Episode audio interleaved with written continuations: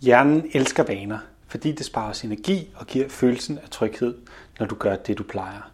I midlertid kan følelsen af at spare energi komme til at koste andre mennesker mere energi, og den følelse af tryghed, som vanen giver, kan være en kolossal belastning og begrænsning for at nå sine mål. I denne podcast vil du høre mere om vanens magt, hvordan sætter du gode mål for dig selv, og hvad er en af de sværeste vaner at lægge på hylden. Velkommen til Grifer podcast om alt det, der giver dig god arbejdsløst.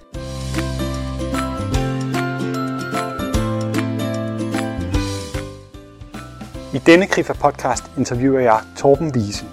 Han er forfatter, underviser og foredragsholder. Han er valgt til en af Danmarks mest motiverende foredragsholdere. Han står blandt andet bag Vaneworkshop-boksen og uddeler hvert år Vanebryderprisen. Den 27. maj 2014 uddeler han prisen til Paul Erik Skammelsen, Uffe Ellemann og Mogens Lykketoft. Torben Wiese er forfatter til bestsellerbøgerne Bryd vanen og nå din mål og Bøj fisken, mens den er frisk. Torben har inspireret og motiveret over 3.000 danske og udenlandske virksomheder med sine foredrag og sine kurser. Derudover har Torben grundlagt firmaet Habit Manager og hjemmesiden brydvanen.dk. Mit navn er Ulrik Skovgaard, og jeg er konsulent hos Grifa. Velkommen til. Jeg hedder Torben Wiese. Jeg er foredragsholder, så er jeg virksomhedskonsulent, og jeg er forfatter. Du har jo skrevet nogle, øh, nogle bøger omkring vaner og vanens magt. Hvad er en vane? En vane er en ubevidst handling, der gentages igen og igen over lang tid. Man kan ikke lige sige, hvor lang tid at der går, men den er ubevidst, når man udfører den, og noget kan meget hurtigt blive en vane. Øh, og vaner har vi, fordi hjernen vil gerne spare energi, så for hver vane vi har, der sparer hjernen til min energi. Så hvis jeg bliver spurgt, om jeg vil bede om kaffe eller te, så siger jeg gerne, at jeg vil gerne bede om kaffe. Skal der noget i? Ja tak, bare lige en smule mælk. Og det er blevet en vane for mig. Så i stedet for at jeg skal stå og bruge energi på at tænke over det, så er det en vane, og det sparer hjernen energi på. Og den anden grund til, at hjernen elsker vaner, det er, at det mest dominerende psykiske behov, vi har, det er behovet for tryghed. Øh, vi har også behov for mad og søvn og varme osv., men af psykiske behov, der er behovet for tryghed enormt vigtigt for os. Og hjernen tror, at det er trygt at gøre, hvad vi plejer at gøre. Og det er noget af en udfordring, hvis alt ændrer sig rundt om os. Men hjernen tror, gør hvad du plejer, så får du, hvad du plejer.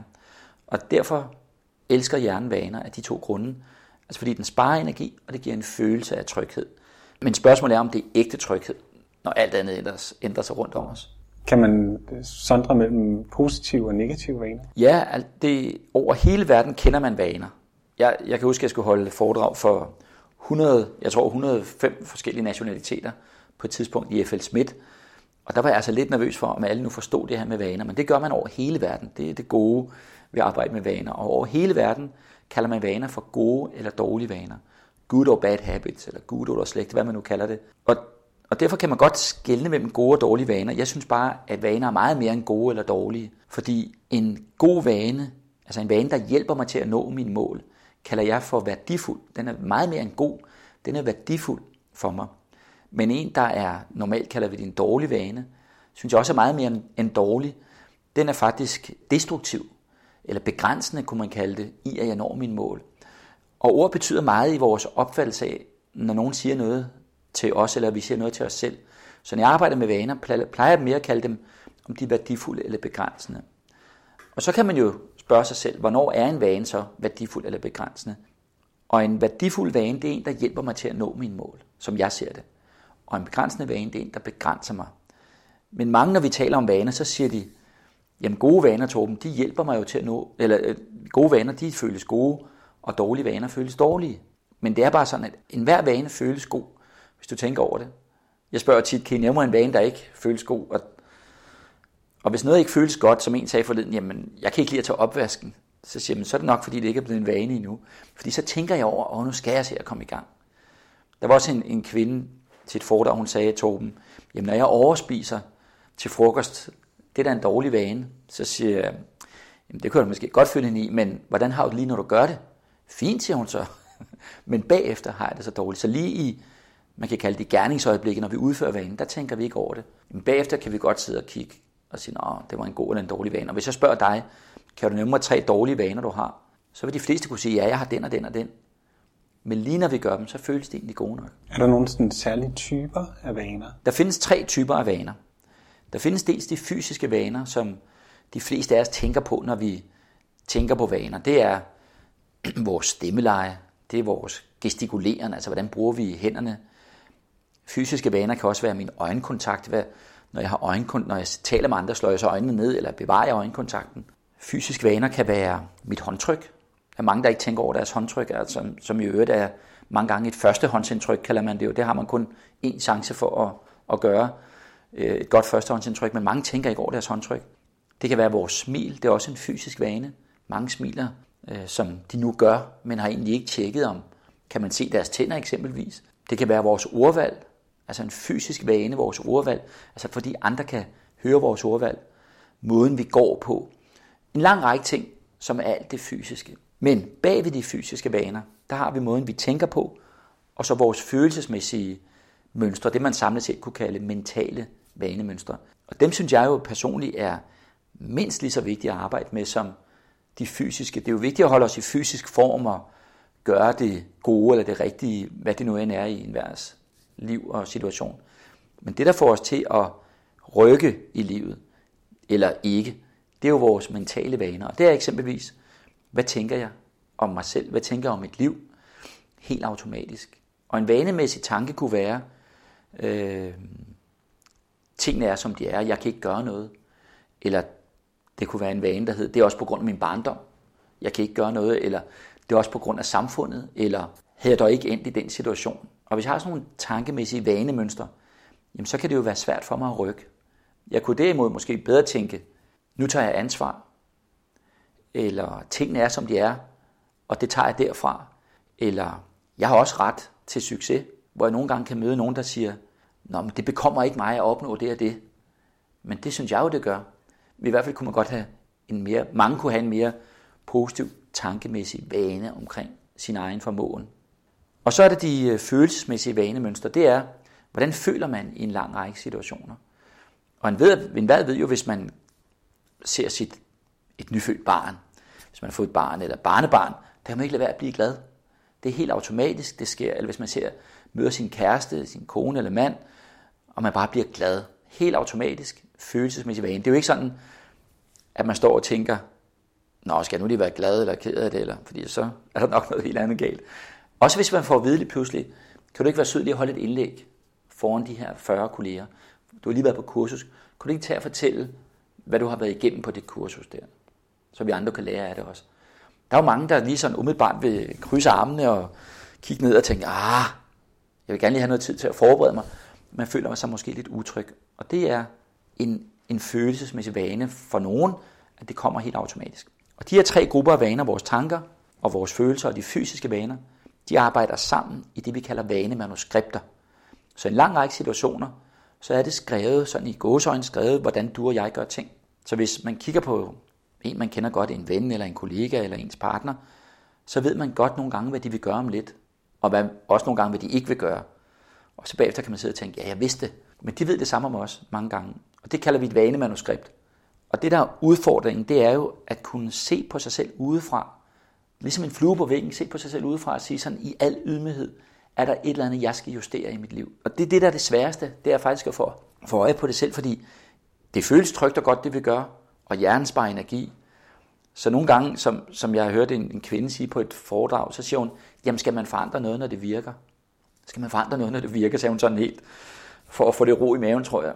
Og, og nogle gange skal vi forandre noget, når det virker, fordi tingene føles jo godt nok, men lige pludselig, så får vi det, der hedder hjulpet ændring. Altså udefra kommer der nogle ting, som alligevel skal gøre, at vi skal ændre os. Så, så nogle gange, i stedet for bare at gå og være forandringsparat, som jo vi har fået at vide i mange år, og mange synes, at det er dejligt at være parat, altså så kan man jo vente på, at der kommer noget. Men der mener jeg, at hvis man virkelig vil tage teten i sit eget liv, både på arbejde og hjemme, undgå at ende i uønskede situationer, så skal vi også være forandringsskabende. Få øje på vores vanemanuskripter, finde ud af, hvad er det, jeg gerne vil, og så begynde at justere tingene, inden at vi simpelthen bliver tvunget til det. Hvad kunne vaner på arbejdspladsen være? Af de tre typer, du nævner. Der er tre typer vaner. Ja. Hvad kunne de typer være på en arbejdsplads? En fysisk vane kunne være, at man hilser på hinanden om morgenen, siger godmorgen. Det kunne være, at man har øjenkontakt. Fysisk vane kunne være, at man griber en kollega i at gøre noget rigtigt. Man siger, hvor er det dejligt at arbejde sammen med dig, eller tak for hjælpen. Fysisk vane kunne være, at man indimellem spiste frokost med nogle andre. Fysisk vane kunne være, at man rækker hånden op til et medarbejdermøde, når nogen siger, er der nogen spørgsmål, at man så rækker hånden op og siger det ja, i stedet for måske at stå og sige det bagefter, ude til de andre. Så siger jeg, ja, jeg har et spørgsmål, sådan og sådan. Fysisk vane kunne være, at man rydder op i køkkenet efter sig. Øh, fysisk vane kunne være, at man indimellem også roser chefen, i stedet for tit er det den anden vej, man regner med, at det skal gå. Så det var et fysiske vaner, og nogle af dem, hvis ikke alle, nogen jeg også synes, det ville være positive, værdifulde vaner. En øh, tankemæssig vane kunne være, at jeg tænker, jeg vil sige min mening. Det kunne være, at jeg vil gribe en kollega i at gøre noget godt. Tankemæssig vane kunne være at sige, at jeg vil have en god dag, og jeg vil gå gladere hjem, end da jeg kom i morges. Og ikke fordi dagen er overstået, men fordi det har været en god dag. Tankemæssigt kunne være, at man tænkte, er der et eller andet, vi kan gøre endnu bedre? Tankemæssig vane kunne være at sige, jeg vil have planlagt min dag i morgen, inden jeg går hjem i dag. Det kunne være tankemæssige, værdifulde vaner, som jeg ser det. Og følelsesmæssige vanemønster, det kunne være, at jeg føler glæde i løbet af dagen.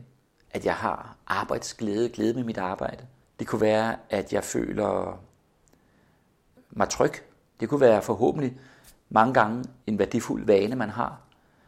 Men også nogle gange, at jeg tænker, nu vil jeg lige gøre noget lidt andet, end jeg plejer. Det kan godt være, at det føles utrygt, men fordi jeg udvider det, man kan kalde komfortzonen, jeg så lige pludselig finder ud af, at det var faktisk trygt at gøre det, der var føles utrygt.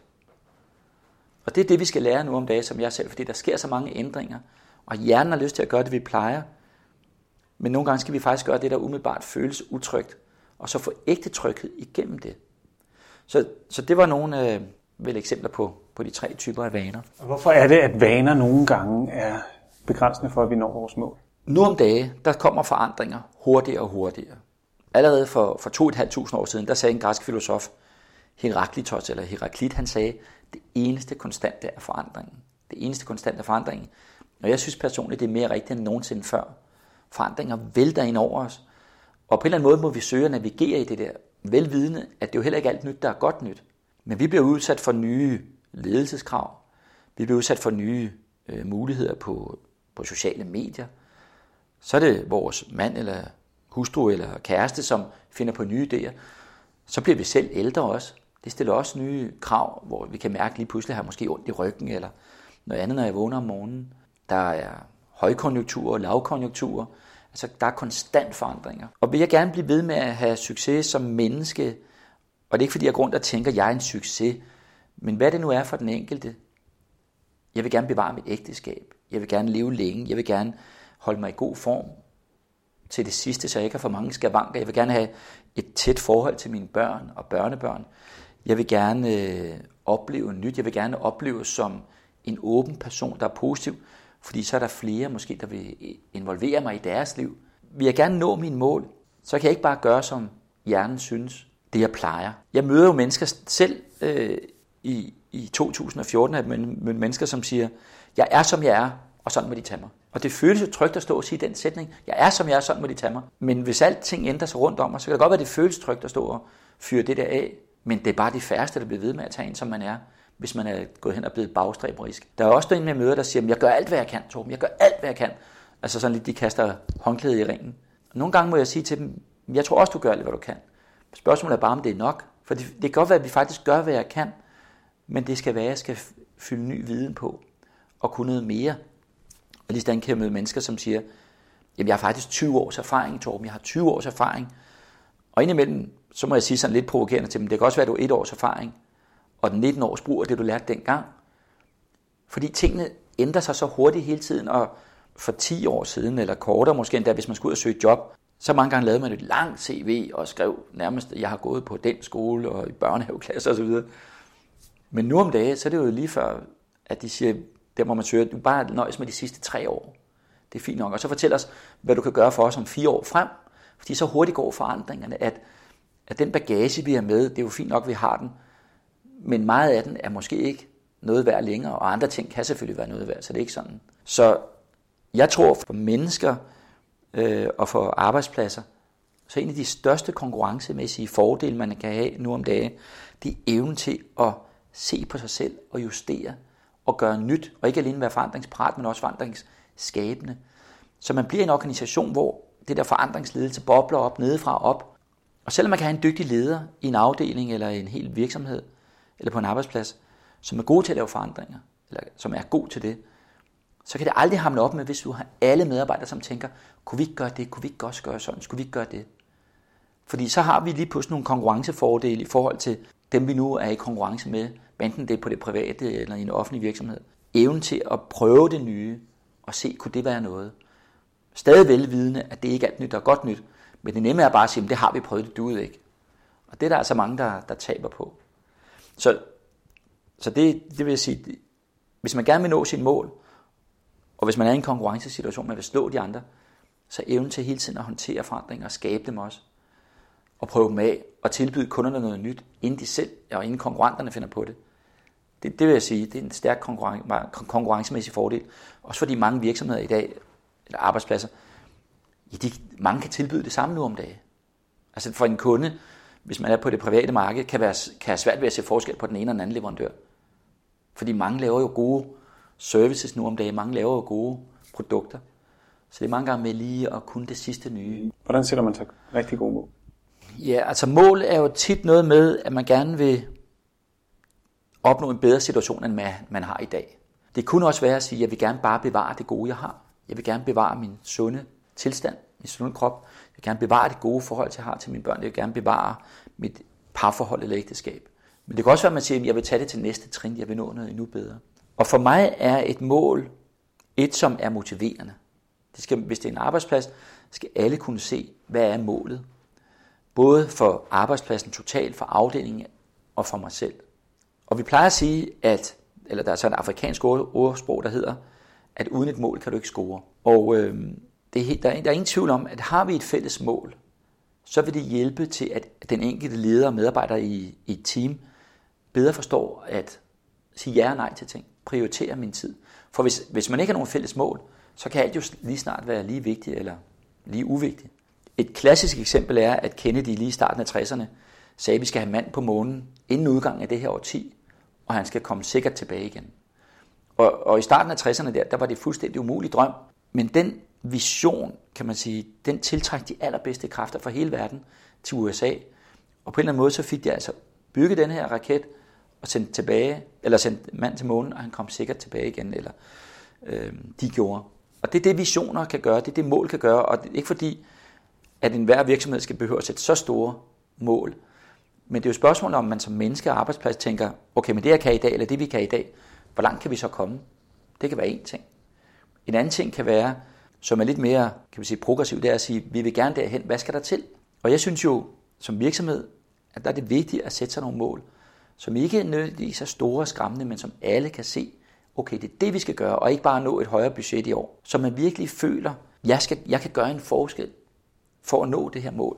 Og, og der er sådan et eksempel, hvor at, som er sådan fra gamle dage, hvor man siger, at der var en masse øh, arbejdere, der var med, der skulle, skabe, der skulle bygge en, en katedral. Og der kommer så bygherren gående, og der sidder alle de her slaver og banker i sten, øh, som skal bygge den her katedral. Og der spørger så bygherren der, så siger han til den første, hvad laver du? Hvad sidder du og laver? Og han siger, jeg hugger sten, og han sidder og sveder i solen og banker. Siger, jeg hugger sten.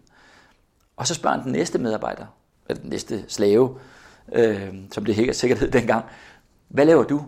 Han siger så, jeg er med til at bygge en katedral. Og kan du se, det jeg laver her, det er det vindue der. Jeg er ved at lave velvingen til det, der skal sidde lige op over det vindue. Og det kan jeg så godt lide det eksempel, for der er jo ingen tvivl om, at den medarbejder, som kan se, at vi er med til at bygge en katedral, og ikke bare skal have finansieret sin fritid, og kommer til tiden og går til tiden, og aldrig tænker på det ellers, den som brænder for tingene, kan se det, vil jo være mere motiveret, vil være bedre til at motivere kolleger, tage medansvar for sygefravær, tage medansvar for klimaet, være mere åben for nye måder at nå målet på. Og det er jo det, man skal kunne som, både som leder af en afdeling, men også som kollega, at hvis man ikke kan se, hvad er det for, er vi, med, er vi ved at hugge sten eller ved at bygge en katedral, så gå ind og spørge. Men også i sit eget liv, tænke, hvad er det, jeg gerne vil? Hvad kunne jeg godt ønske mig? Øh, og det er ikke fordi, jeg synes, at alle skal være verdensstjerner eller millionærer eller et eller andet. Man kan jo sagtens have et godt liv uden det, men at man er kredsen med liv, sit liv, synes jeg. Og jeg har selv det mål, jeg vil gå gladere i seng hver dag, end jeg står op om morgenen. Det mål har jeg hver dag. Og jeg er ret glad, når jeg vågner om morgenen, men det betyder altså, hver dag må jeg tænke på, hvad er det gode i dag? Og hvis der kommer et eller andet, som kan gå mig imod, og det, kan der sagtens komme.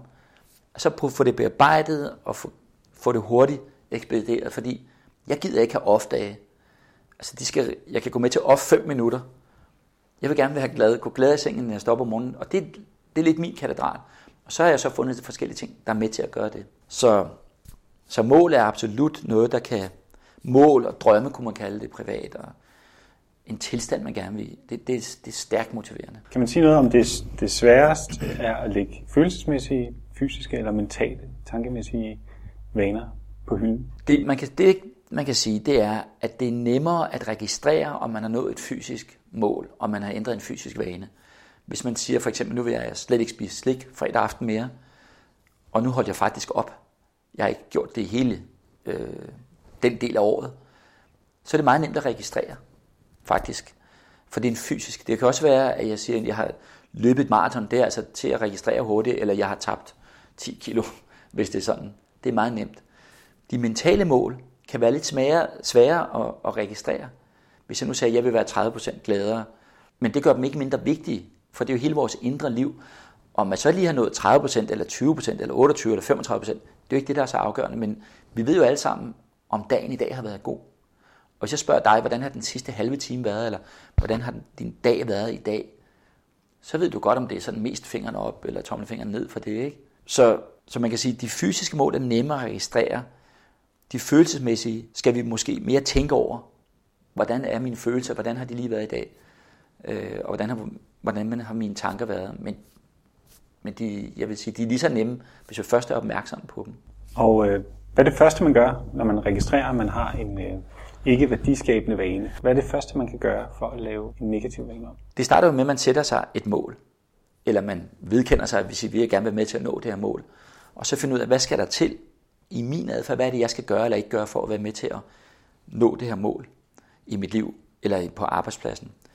Når vi så ser en difference mellem det, vi gør og det, som der skal gøres, så må vi begynde at arbejde med det.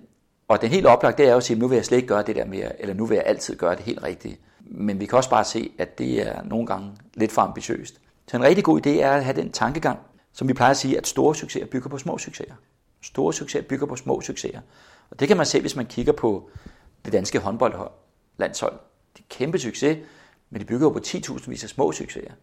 Det kan være Karoline Bosniaki, som er blandt de allerbedste i hele verden, til kæmpe succes, men de bygger på 10.000 vis af små succeser. Og det samme den samme respekt skal vi selv have, når vi skal nå et mål. Og der sad jeg med, jeg talte med en mand, han ville gerne i gang med at løbe, for at tage et fysisk mål. Og han havde købt nyt løbetøj, nye løbesko, alt. Og det stod i sådan en sportsforretningspose ude i entréen. Der er det jo stået fire måneder, han kunne bare ikke komme i gang. Og så siger jeg til ham, hvis du nu skulle gå hjem og gøre noget i dag, altså et eller andet, bare det allermindste, du kunne gøre, hvad kunne det så være? Så siger han, jamen så kunne jeg tage skoene på hjemme i lejligheden. Og så gik der, øh, så siger jeg, prøv det, det er fint med det. Og så gik der tre dage, så fik jeg en sms fra ham, hvor der stod, hej Torben, nu går jeg ned på gaden, stod der så. Og så var han så langt. Og jeg møder ham stadig ude i den organisation, og han løber tre til fire gange hver uge nu. Og det er ligesom tankegangen, hvad er det mindste, jeg kan gøre hver dag, så jeg kommer i gang. Små sejre fører til store sejre. Det er nøjagtigt det samme, at, at jeg ved, måske jeg skal til spænding eller eller andet, jamen så får jeg sat mit sportstøj frem om aftenen før, så er det så langt, at, at de små sejre fører til de store sejre. Det kan være, hvis jeg siger, at jeg skal blive bedre til at sige noget i forsamlinger, så begynder jeg måske at række fingrene op og stille et spørgsmål. Næste gang så siger jeg, stiller jeg måske to spørgsmål. Næste gang fortæller jeg måske min mening. Jeg siger måske direkte imod det andet, der har været forslag. At man får rykket sig hele tiden for at udvide denne her zone, hvor det hele føles så trygt og komfortabelt. Skal man invitere andre med i sin nu bryder jeg vaner-proces? Det er der mange, der siger, at det kan være rigtig godt, hvis man har et fysisk mål, og så får andre til at give feedback. Eller hvis jeg skal ud og løbe, så er det godt, at der er en, der kommer og siger, banker på døren, Torben, vi skal ud og løbe. Men det, man også skal være opmærksom på, det er, hvad gør jeg med mine mål? Fordi der er mange, når de har sat sig et mål, specielt privat, så kan de godt lide at gå og fortælle alle og enhver om, nu skal jeg også i gang med det, eller holde op med det. Jeg har det bare sådan, at man skal lige overveje, hvad virker bedst for en. Fordi jeg møder mange mennesker, som har sagt, nu skal de også til at løbe det maraton, eller nu skal de slet ikke ryge, eller nu skal de også tabe 10 kilo, eller nu skal de gå til tiden. Og det fortæller de alle enhver. Men jeg synes også nogle gange, når man går og fortæller andre om sine mål, så er man godt nemt miste energien i det selv. Man, og, og hvis du siger til mig, ja, jeg skal også til at løbe det maraton, så vil jeg måske umiddelbart sige, fantastisk, hvor er du cool, og det har jeg selv drømt om. Men du har intet gjort endnu. Men du får ros på forventet efterbevilling, kan man sige. Og, og jeg har da selv prøvet tidligere, hvor at jeg har sagt et eller andet mål til mange, og de har sagt, ej, hvor er du sej, og tillykke, eller... Men jeg har ikke gjort noget endnu. Og så nogle gange har jeg stået bagefter og overhovedet ikke nået det.